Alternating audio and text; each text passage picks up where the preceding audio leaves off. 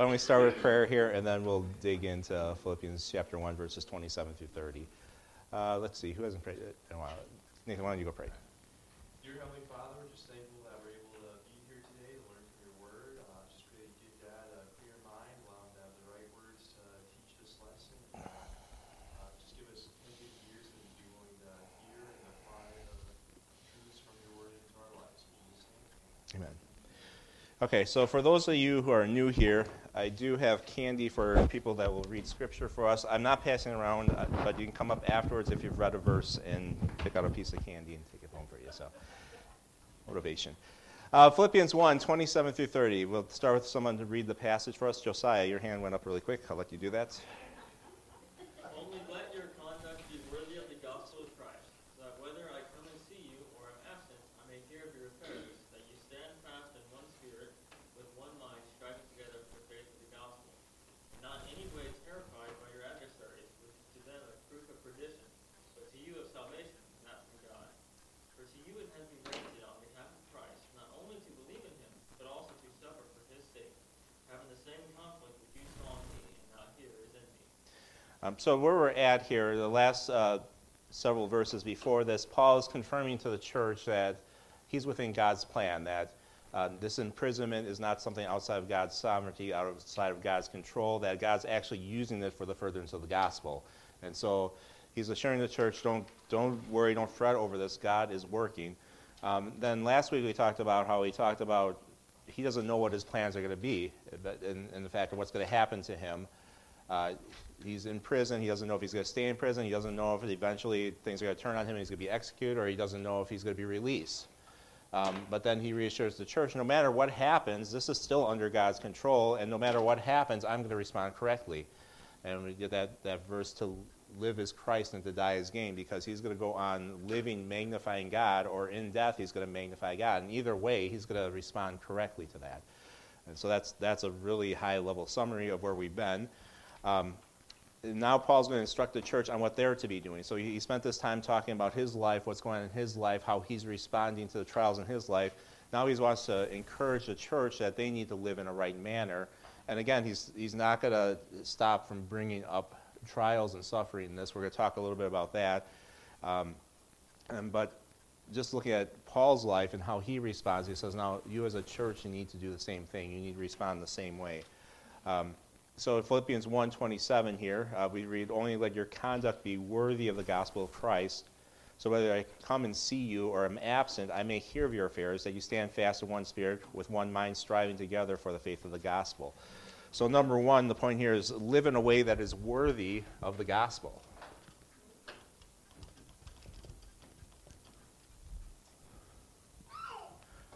Yeah, that's right. That's what we need to do. Um, so he talks about your conduct being worthy. He's talking about a worthy conduct here. He starts this off by saying only. Now, it's not that this is the only thing we need to do in the Christian life, but he's, he's making an emphasis. This is a main point. He's just talked about how uh, he is in prison and God is using it for the furtherance of the gospel and how he's going to continue his gospel ministry and continue to share the gospel at any opportunity he has and he's going to live by that to magnify Christ through the gospel. Now he's telling the church here only you have a conduct that's worthy of the gospel. And so it all revolves around what Christ has done for us, what Christ has sacrificed for us, and how he has purchased us, and that they need to live in a certain way. So the idea here is that this is kind of a primary thought. Above all things, above everything else, have your conduct worthy of the gospel. Uh, conduct here is a way we live, how we conduct our lives. So, what you're doing everyday life, this isn't just Sunday morning, Wednesday night type stuff. This is, you know, when you go to the store, when you go to work, when you're at home with your children, uh, when you're sleeping in your bed, that your life ought to reflect what's right, what's good, and what Christ wants you to do, to reflect the will of God and to live for His kingdom, as we talked about this morning in the sermon. So, the way we live our lives, every aspect ought to be worthy of the gospel. Um, so, worthy, um, the idea here is there's a standard by which we should live. We should live in a certain way. God um, gives us the whole New Testament and to some extent the Old Testament for principles of things we're supposed to be doing and things we're not supposed to be doing and how we are supposed to live. And, and by doing this, by obeying God, by living according to His commands, by living according to what He wants us to do, His will, we live worthy of the gospel. Um, this concept comes up in a couple other places. Ephesians 4.1, I'm going to read this because we're going to come back to this passage. Um, it, and I, um, so I'm going to read just the one verse, but I'll have somebody read this later. Uh, Ephesians 4.1 says, I, therefore, a prisoner of the Lord, beseech you to walk worthy of the calling with which you were called. That's kind of the same concept here, right? The gospel, the calling with which you were called. You ought to walk worthy. This is not a unique concept in Scripture. Um, let's look at Colossians 1, 9, and 10. Who wants to read that? Jonathan, go ahead. For this reason, we also, since the day we heard it, do not cease to pray for you, and to ask that you may be filled with the knowledge of His will and all wisdom and spiritual understanding, that you may walk worthy of the Lord, fully pleasing Him, being fruitful in every good work, and increasing in the knowledge of God. So I think here you see a progression. I think these are all commands, these are all good things, but you see a progression here that you start out, you, you, you are filled with the knowledge of His will, what He wants you to do. You're filled with the knowledge of this is what Christ's commands for me are. Um, and all wisdom and spiritual understanding. So, the wisdom that God gives, the understanding that we receive from Him.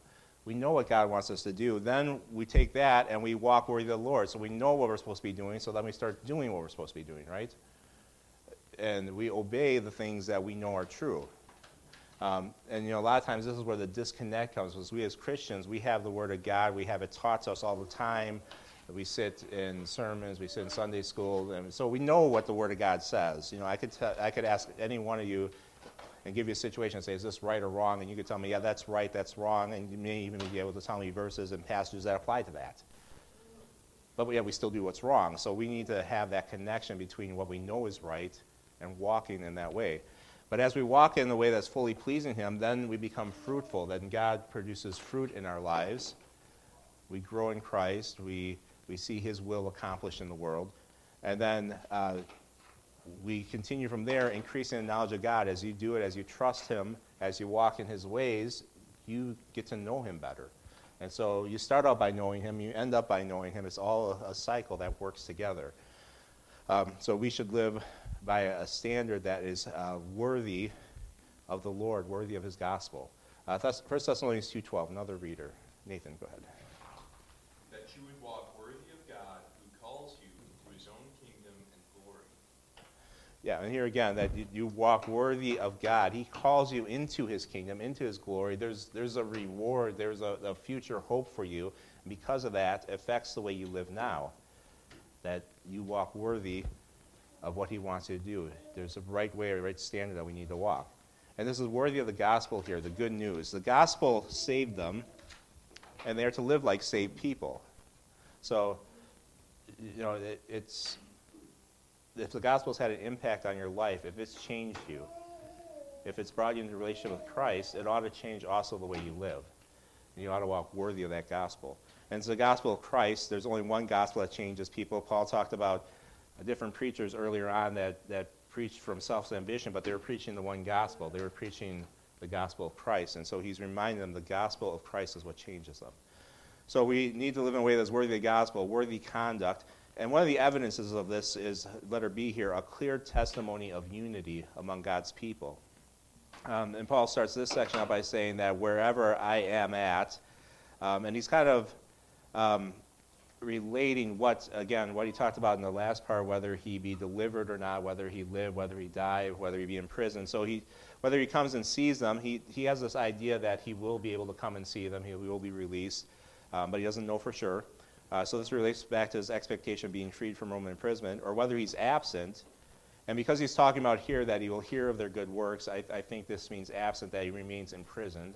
I don't think this is talking about when he's talking about absent from the body, he's present from the Lord. I think he's just saying whether I'm not there in Philippi, I'm still going to hear about what God's doing in your life. And so he's going to hear their affairs, literally hear concerning you, concerning what's going on. Um, and we know that Paul had many uh, fellow co workers, friends uh, like Timothy, like Titus, like um, some of these others, uh, Luke, that, that would go and, and would uh, visit some of these churches uh, and bring back reports. And so he's going to hear one way or another what's going on with them. And what he wants to hear is that uh, if we read there, I may hear of your affairs, that you stand fast in one spirit and with one mind striving together for the faith of the gospel. So, two things he puts in here that they'd stand fast. This is the character of their conduct, that they would be standing fast. Um, the idea of standing fast here is steadfastly holding one's ground, regardless of the danger or opposition. I got this from MacArthur. You see that it's in his commentary. There's the page. You can look it up yourself if you want. But it's, it's holding one's ground. It's staying in place despite what's coming against you, despite what pressures are coming in your life, despite what um, tribulations are going on around you, that you are standing firm in what you believe. Um, Philippians 4 1, another reader, please. Elizabeth, go ahead.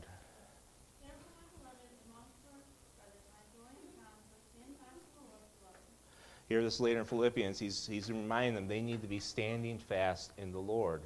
They need to be standing for what's true and standing firm in what they believe and what they do. Um, 1 Corinthians 16 13, another reader. Nice short one. Let me go ahead.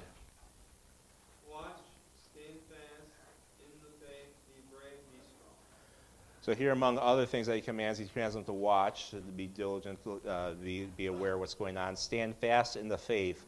Stand fast in what you believe. Stand fast in what uh, saved you. Be brave and be strong. So a, a, bunch of commands here right at the end of 1 Corinthians.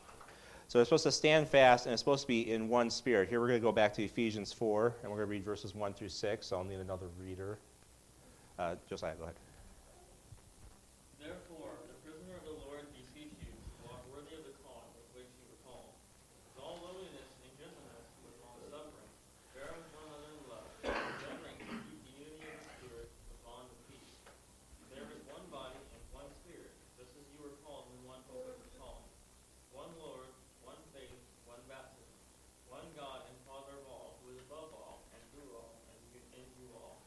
In verses 4 through 6, look how many times the word one appears in there. Do you think that Paul's trying to get the idea that we're unified in a number of different things? And I'm going to jump back before we get to that here. Um, sometimes when you copy and paste things, you might not grab the first letter, and the first letter is a word, so it should say, I, therefore, the prisoner of the Lord. Um, apparently, I didn't grab the I. Um, so if you want to add that in there, be more accurate, you can do that. Um, beseech you walk worthy of the calling with which you're called. So he, he's telling them there's a way to walk that's worthy of how you're called, worthy of the gospel. And then he goes on to explain uh, what is this worthiness? How is this, how is this worthy walking? Well, it starts out with all lowliness, with all gentleness, uh, with long suffering, bearing with one another in love. Uh, so you kind of see these ideas. Some of these are from the fruit of the Spirit, right? We see those in there. There's a way we're supposed to live that, that reflects who God is and what He wants for us. That we, you have lowliness, gentleness, long suffering, bearing with another in love, endeavoring to keep the unity of the Spirit in the bond of peace. This is relational here, that you're working hard to be unified with other believers, that you're, you're working hard to be at peace with other believers as God wants you to be. That's part of walking worthy of the, the calling with which you were called. And he says this is why there is one body. And I think this body is the church he's talking about. There's one body in Christ. We're all saved into the same body, so we're all one. Uh, you can look at um, places like uh, uh, 1 Corinthians 12 if you want to study more on that. Um, there's one body, where was I? One spirit. We all have the same spirit inside us and dwelling in us if we're saved. The Spirit is the guarantee of our salvation. He's indwelling us, empowering us, helping us to understand the Word of God, amongst many other things. Um, there is, just as you were called in one hope of your calling, we talked a couple weeks ago about the hope that we have in Christ, that this is not the end of things, that even if our body perishes, there's still hope because we have an everlasting kingdom. We have an everlasting king. We will be with the Lord forever. So we have one hope um, of your calling, one Lord. This, I think, is referring to Jesus. He's Lord over all of us. Uh, one faith. And, and, this idea is that we have, have uh, this, this set of beliefs based in the Word of God that we all believe. We have the same faith. One baptism, and this is, I believe, a spiritual baptism here, that we're baptized into the body of Christ. One God and Father of all, who is above all, and through all, and in you all. And so there's this unity here, and that's part of walking worthy of the gospel is that we be unified, that we be together, that we uh, be working together. In fact, later on in Ephesians 4, it talks about that you know, God gives us uh, apostles, prophets, evangelists, pastors, and teachers for the equipping of saints for the work of the ministry, that the body would grow together, that we would all do our part to edify and build up one another. And so this is part of living worthy of the gospel, that we're doing what God wants us to do, we're accomplishing what God wants us to accomplish. It also says that we also are striving together. Uh, back in Philippians 1:27, with mo- one mind striving together for the faith of the gospel. So, uh, striving together. Let's look at Romans 15, verse 30. Eric, go ahead. Now I beg you, brethren, for the Lord Jesus Christ, and through the love of the Spirit, that ye strive together with me in prayers to God. And I brought up this verse because this word strive together isn't used very often in the New Testament, and when it is, uh, the word strive, a lot of times it's, it's used in striving against things. It's not used in the striving together uh, instance. This is the other place where it's used as striving together, is in Romans 15:30. And here, the idea is strive together with me in prayer in prayers. Strive together with me in prayers to God for me. So it's to be praying together, to be sharing the same prayers for each other. Um, and that's part of it, but it, it kind of gives you that idea. What is striving together? It's, it's this working together. It's uh, doing the same thing so you can accomplish the same goals. Uh, let's look at Ephesians 4.16. Who would like to read that? Ryan, go ahead.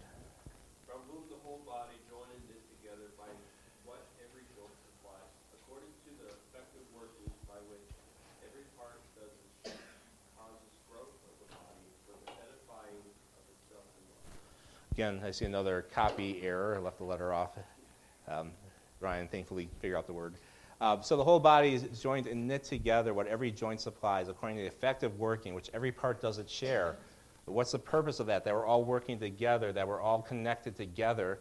The purpose is that we cause growth for the body. That's for the church. So the church is working together to help the church grow.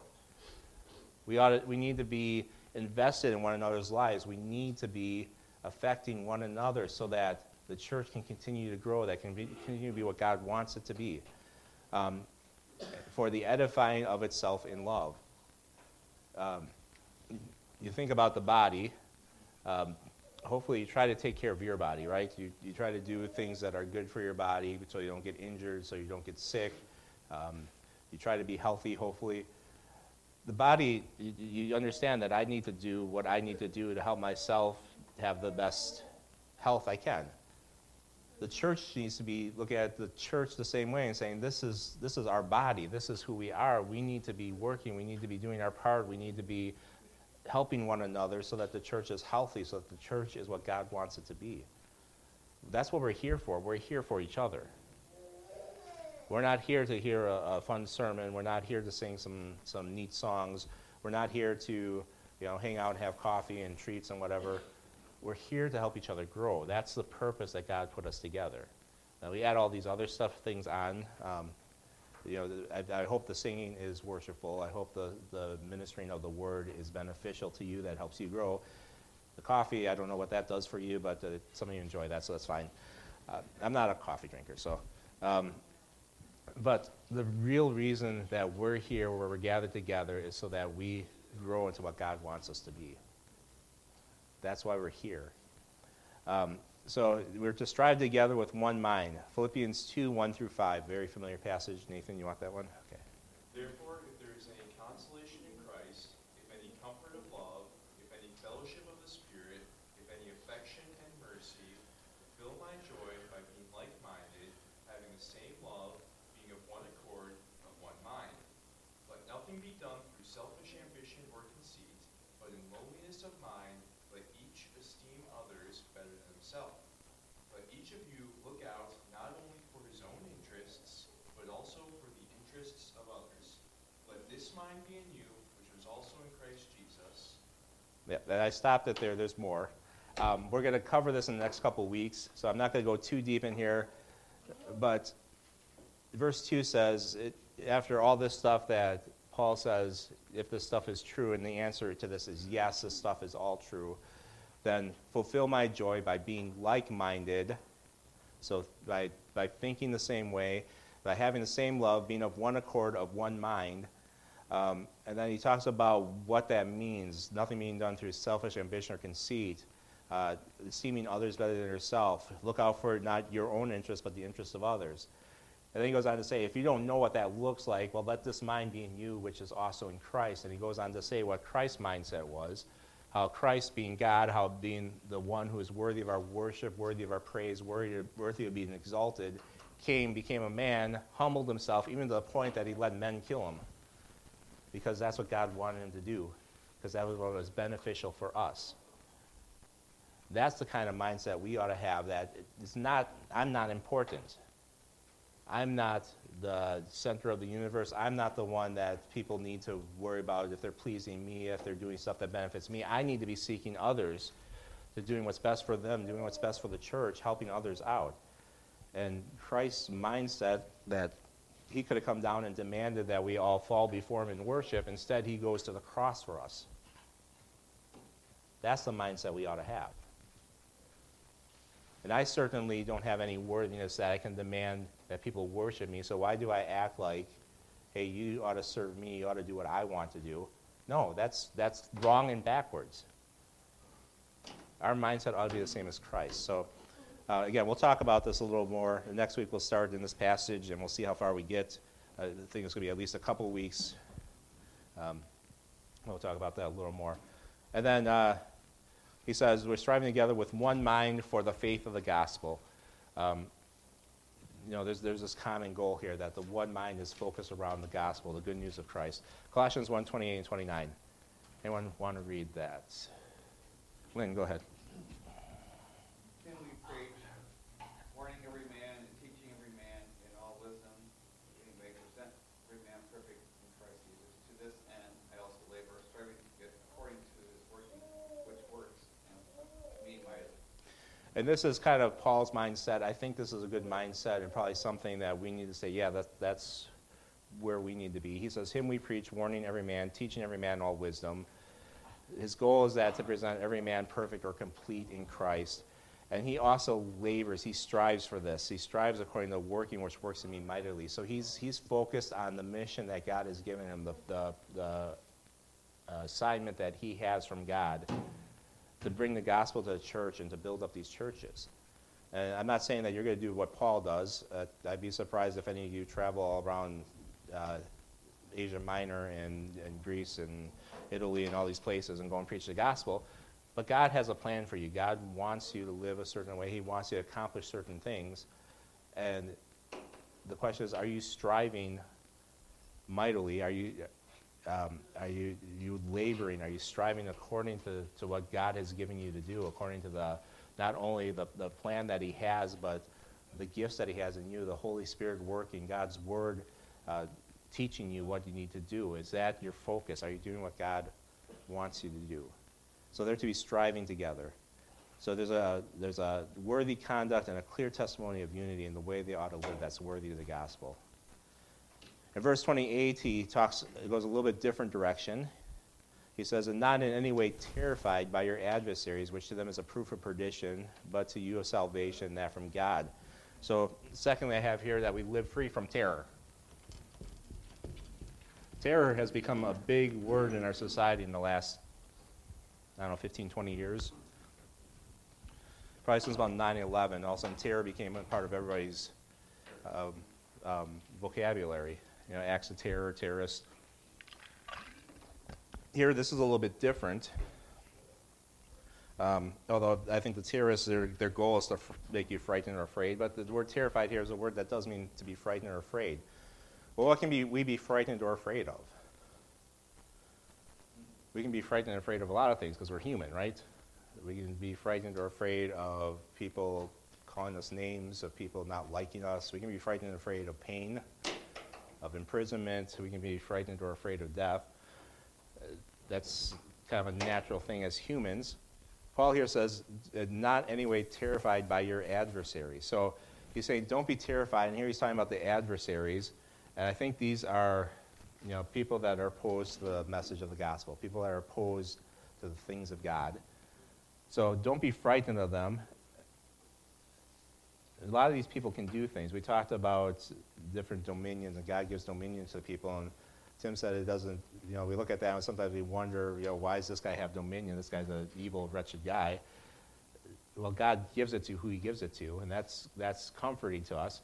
But sometimes it has consequences to us, too. If we're uh, living in uh, Pakistan or Afghanistan or any of these places out there, Iran, and you're a believer in Christ, there could be some serious physical consequences for you. And God's allowed those people to be in power and in place. And so Paul says, you know, there are serious consequences. Again, remember, Paul's talking from prison here. So he's, he's not acknowledging that because of the gospel, you could have adversity, you could have trials, you could have tribulations in your life. He's not saying that's not going to happen, but he's saying don't be frightened of them because you're adversaries. Let's look at a few verses. Um, Jesus in Matthew 10 24 talks about this. Can I get a reader? Anybody? Ted? A disciple is not above his teacher, nor a servant above his master. It is enough for a disciple that he be like his teacher, and a servant like his master. If they have called the master of the house Beelzebub, how much more will they call those of the disciples of the house? Therefore do not fear them, for there is nothing covered that will not be revealed, and hidden that will not be known. Whatever I tell you in the dark, speak in the light, and whatever you hear in the ear, preach on the housetops. Do not fear those who kill the body, but cannot kill the soul. Rather fear him who is able to destroy both soul and body in, in hell. Are not two sparrows sold for a copper coin, and not one of them falls to the ground apart from your father's will? But the very hairs of your head are all numbered. Do not fear therefore, you are more valuable uh, than the sparrows. This passage, Jesus tells us not to fear several times. Um, he starts the passage by saying that a disciple is not above his teacher, nor a servant above his master. Well, again, thinking back to Jesus, he was put through tribulations, trials, even to the point of death. You know, he was killed for who he was. Um, so how can we expect any less? Verse 26, he says, Do not fear them, for there's nothing covered that will be revealed, and nothing hidden that will not be made known. I think the idea here is that you're doing what's right, you're suffering persecution because of it. Eventually, the truth's going to be revealed. There's nothing covered that can be hidden. Um, it's going to it's going to come out what the truth is, and that you have stood for God. Um, verse 27, he reminds them to, to whatever I tell you in the dark, speak in the light. Whatever you hear in the ears, preach in the housetop. He's saying, proclaim what the truth is, what I've told you. That has consequences. Um, people don't want to hear that. And then verse 28 says, Do not fear those who can kill the body. That's a very real possibility for any of us that we could end up in a point, in a state that to preach the gospel, to teach the word of God might become illegal. And we might suffer tribulation for that. That shouldn't stop us. That shouldn't cause us to fear because Jesus says, Don't fear those who can kill the body, but cannot kill the soul your eternal destiny lies in God's hands, not in their hands. They can kill you here again, and think back to what Paul was just teaching: to live is Christ, but to die is gain. So, so what that they can kill you? That just means you get to be in the presence of God. You get to be made perfect. You get to worship Him perfectly. The pain's gone. The tears are gone. Um, you know, everything's righteous. All relationships are perfected. This is great. This is good news. So don't fear the ones who can kill the body but not the soul. Fear him who is able to destroy both body and soul in hell. So have your fear towards God. Then he, puts in this here Are not two sparrows sold for a copper coin? What does sparrows have to do with any of this? Well, yeah, you keep reading, it tells you is that God's even in control of the sparrows, right? Their, their lifespans, what happens to them. God's in control of that. You're much more important than the sparrows. God controls how long you're going to be here. God controls whether you live or die. God controls when He's going to take you home to be with Him. That's all in God's hands. We don't have to worry about that. All we have to worry about doing is doing what God wants us to do to proclaim the truth, to live the truth, to live the right way in our lives. We don't need to fear about what's going to happen to us. That's all in God's hands. We just need to trust him.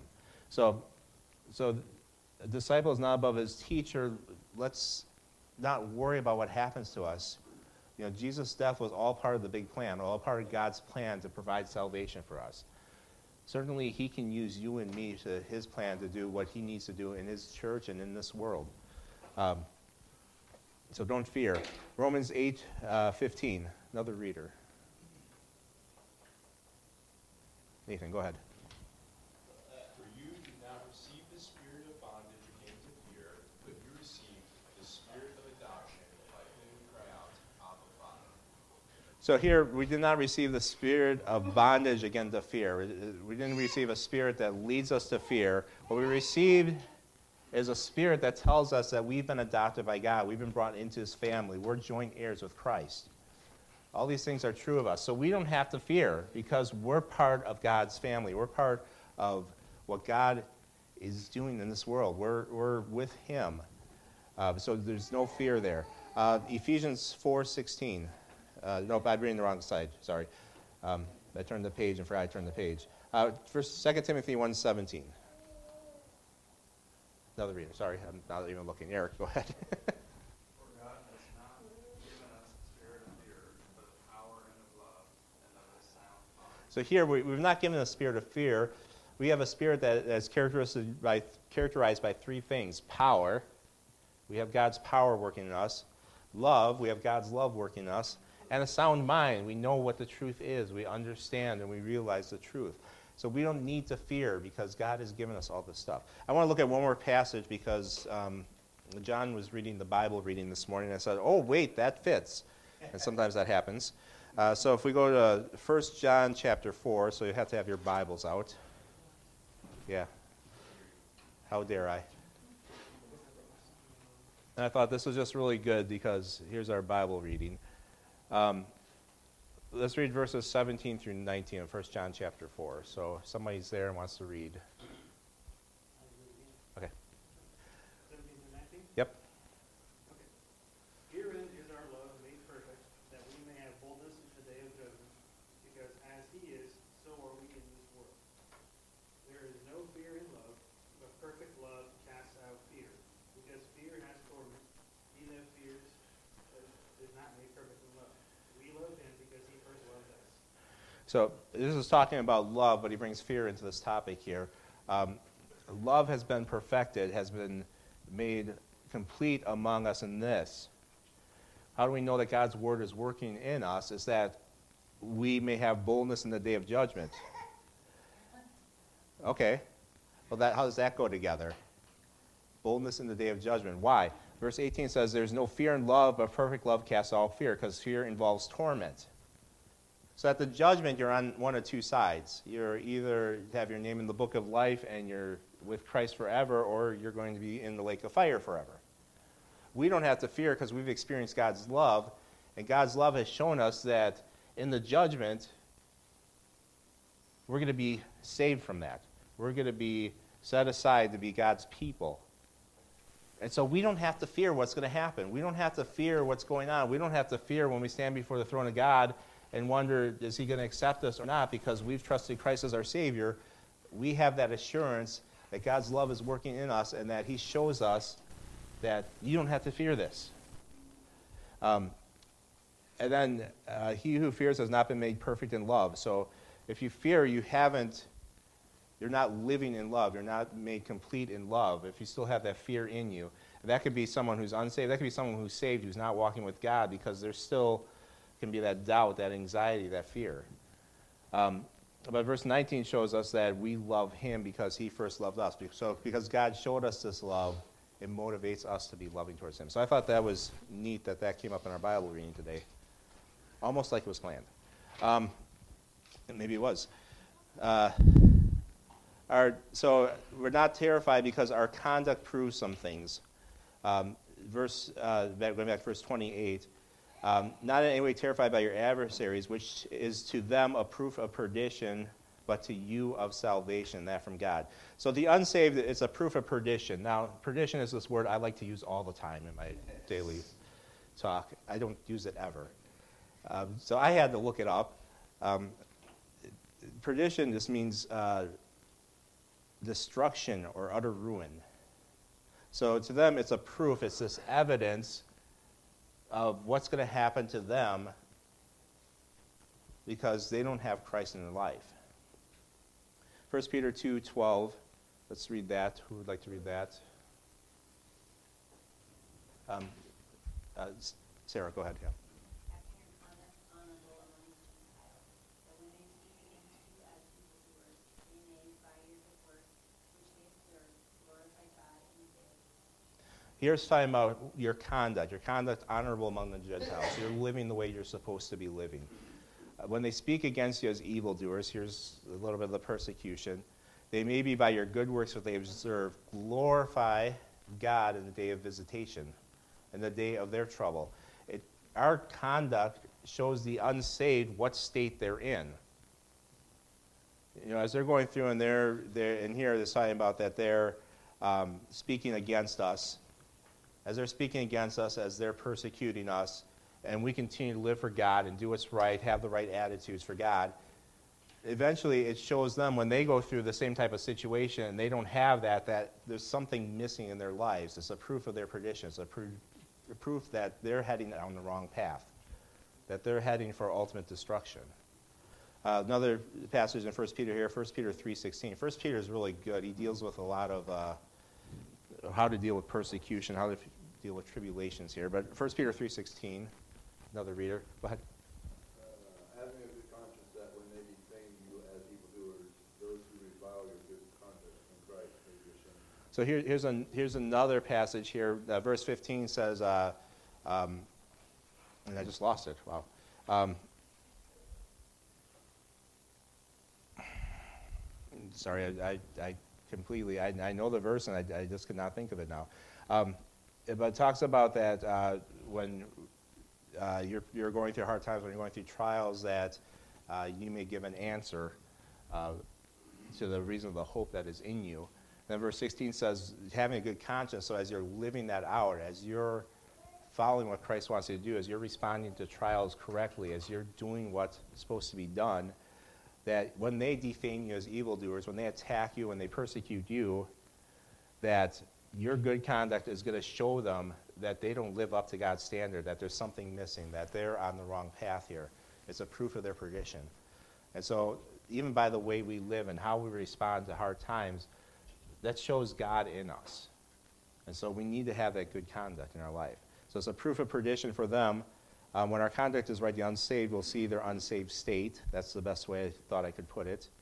Uh, but if you're saved, it, it, it shows, but to, but to you, and I think this is a broad you here, to you, um, it shows uh, of salvation, that from God. So it shows God's salvation as you're living the way you're supposed to be doing that. There's a proof in your life that God is working in you and that God is doing what he wants in you. James 2.18, who would read? Isabel, go ahead.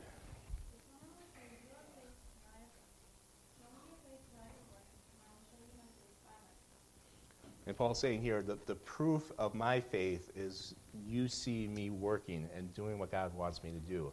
You see my faith in action. And that's the proof. And so as we look at people and we see people serving the Lord, loving the Lord, doing the right things, we can go, that person is living like a Christian. Boy, I think God has done some work in their life. I think God has saved them and God is growing them because I see the evidence coming out of that. And that's what happens when we're in this situation. Not, we're not terrified, but we respond correctly to these situations. That for Christians, remember what, what Paul said, that people saw his life and it was helping them to further the gospel. They wanted to do what Paul wanted to do. They wanted to support Paul in his ministry. And they were joining with him in spreading the gospel because of Paul's response to his imprisonment, to the hardships that he's gone through and it, it, it encouraged and helped other believers do what's right. And that's what happens in our life as we're walking, as we're doing what's right. People are saying, that person is living for Christ. That is so cool. That's an encouragement to me. That's what I want to do too. It all helps to grow each other. So we live free from terror. Um, number three here, we live expecting to suffer. This is not the happiest thought to finish on. But I think it's pretty clear in the passage here, and it's consistent throughout the New Testament, um, that as Christians, we should expect suffering to come at times.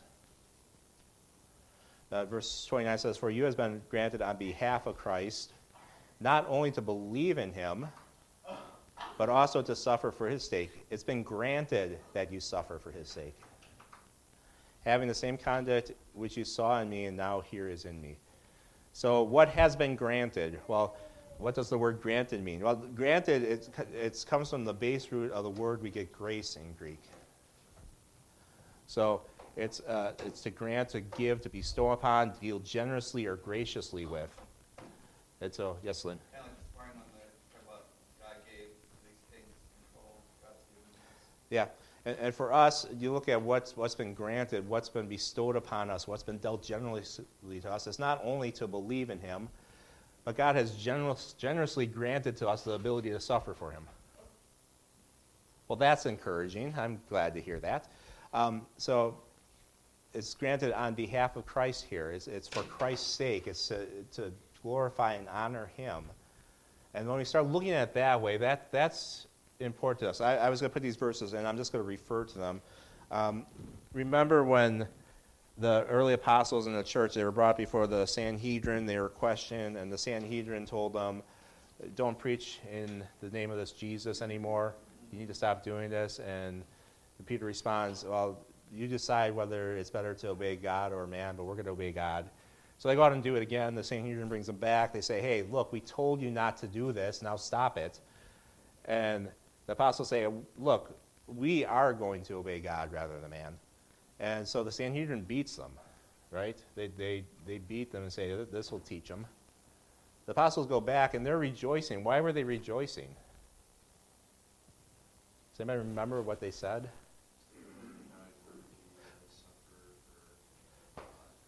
Because they, yeah, because they were uh, counted worthy to suffer for Christ's namesake. They were doing the right things and they were facing persecution for it. That's a good thing. That means we're on the right track. We're doing what God wants us to do.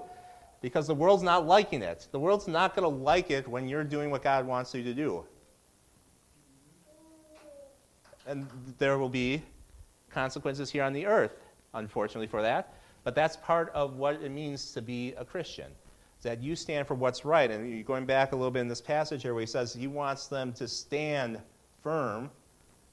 It's because there's going to be suffering coming. There's going to be stuff happening to them that they're not going to enjoy, they're not going to like, but it's going to show that they're doing what God wants them to do.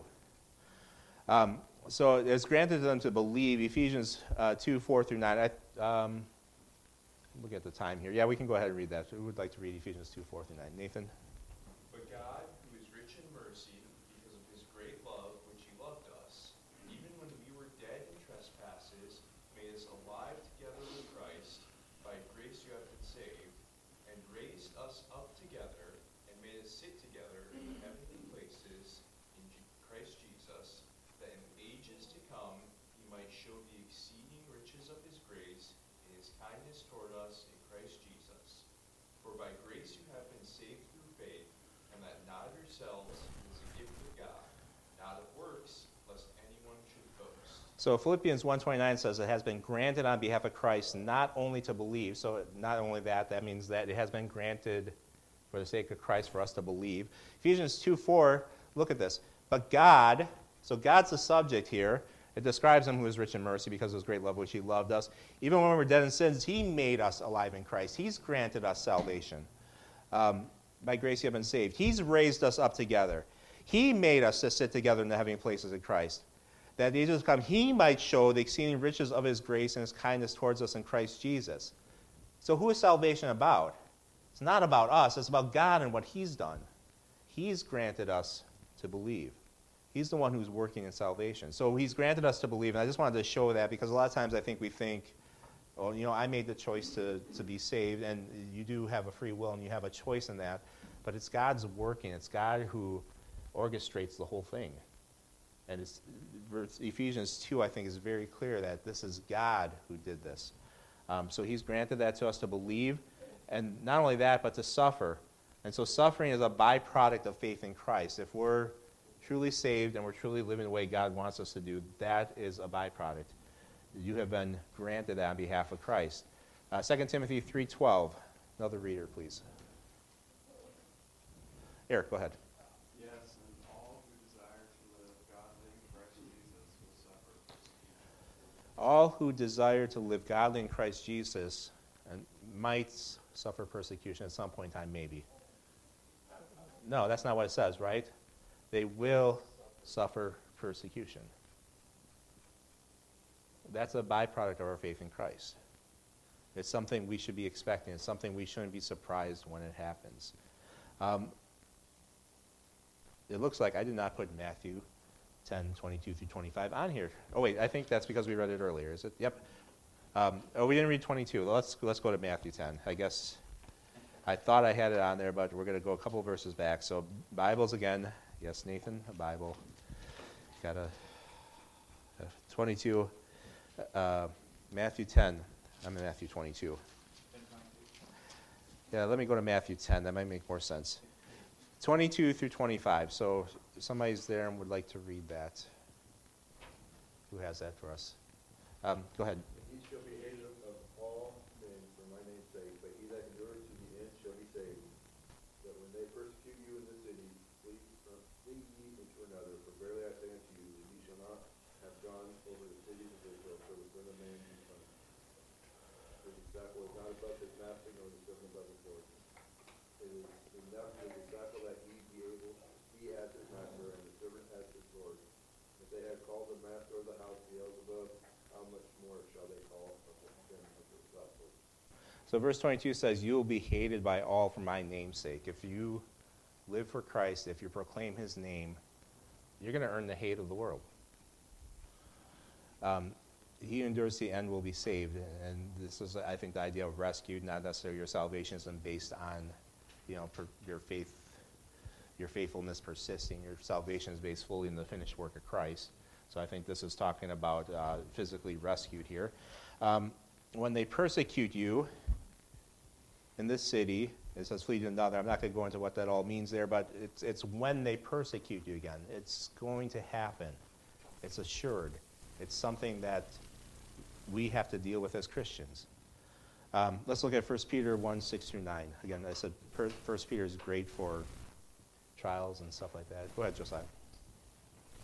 In this you greatly rejoice, though now for a little while, if need be, you have been grieved by various trials, that the, that the genuineness of your faith, being much more precious than gold that perisheth, though it is tested by fire, may be found to praise, honor, and glory at the revelation of Jesus Christ, whom having not seen you love, though now you do not see him yet believing, you rejoice with joy inexpressible and full of glory, receiving the end of your faith, the salvation of your souls. So, Peter says to the church here, In this you greatly rejoice, if for a little while you have been grieved by various trials. It says, Rejoice in your trials. I'm not going to go through the middle of the passage there. Rejoice in your trials. Verse 9 says, Receiving the end of your faith, the salvation of your souls. Your trials are working something good in you. So, even though we should expect persecution, we should expect trials, we should expect tribulations, we have an assurance that God is working in us through them, that God is using these for growing us, for growing His church, for growing His people. Um, it's not that we're just here and we're suffering and, oh, it hurts, that's too bad, this is awful, what's happening. The idea is God is working, God's in control, and God's using it for our good. And we need to remember that. So he ends this, this passage here having the same conflict which you saw in me and now here is in me.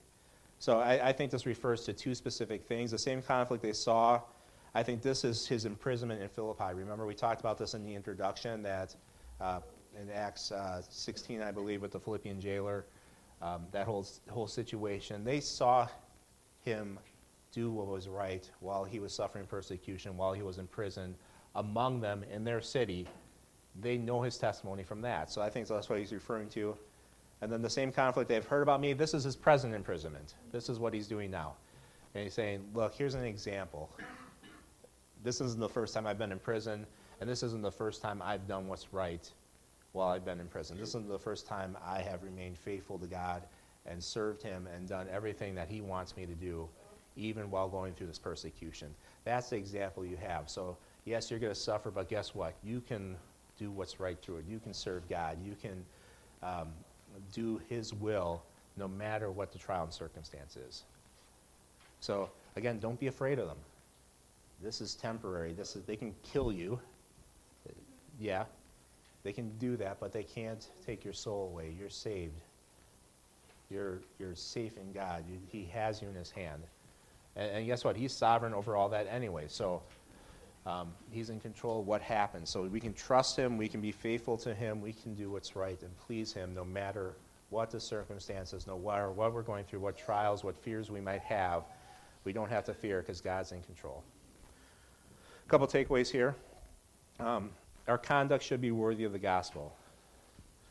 As we are saved, so we should live in thankfulness and praise of the Lord, praise to the Lord maybe, and in obedience to his commands. Our conduct should be apparent to all who see us, that they know by, by seeing how we live that we belong to Christ. So, you know, big takeaway there let your conduct be worthy of the gospel of Christ. That's what we need to do as Christians. The other one is we do not need to live in terror for those who may persecute us. God has called us to live for him and thus to suffer for the sake of the gospel. But this suffering is only for a short time, especially compared with the glory of eternal life with God.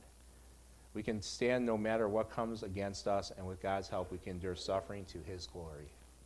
And that's, that's the whole point. Are we bringing glory to God in what we do, in whatever circumstances we're in? whatever trials, tribulations we're going through, is God being glorified in us. Last week, Paul said that he magnifies God in his body, and even in his death, he will magnify God in his body. Is that our attitude? Is that what we want to do, is to magnify God? Even if it ends up killing us, that we're going to do that. That's what God wants for us. Any thoughts, questions, concerns? I don't think I said any Greek words, so you can't correct my mispronunciations. I left those off this week. What's that? Um, unfortunately. Okay, let's go ahead and close in prayer. Ted, will you close us? Heavenly Father, we just thank you again uh, for this day where we can learn more about your word. Help us, Lord, in any kind of trial that we may go through, that we just can continue to rely on you. Help us not to worry about it instead of just help us to live uh, right- uh, righteously. Lord, help us uh, just in this week to continue to be in your word and be obedient to to this in Jesus' name. Thank you, everyone.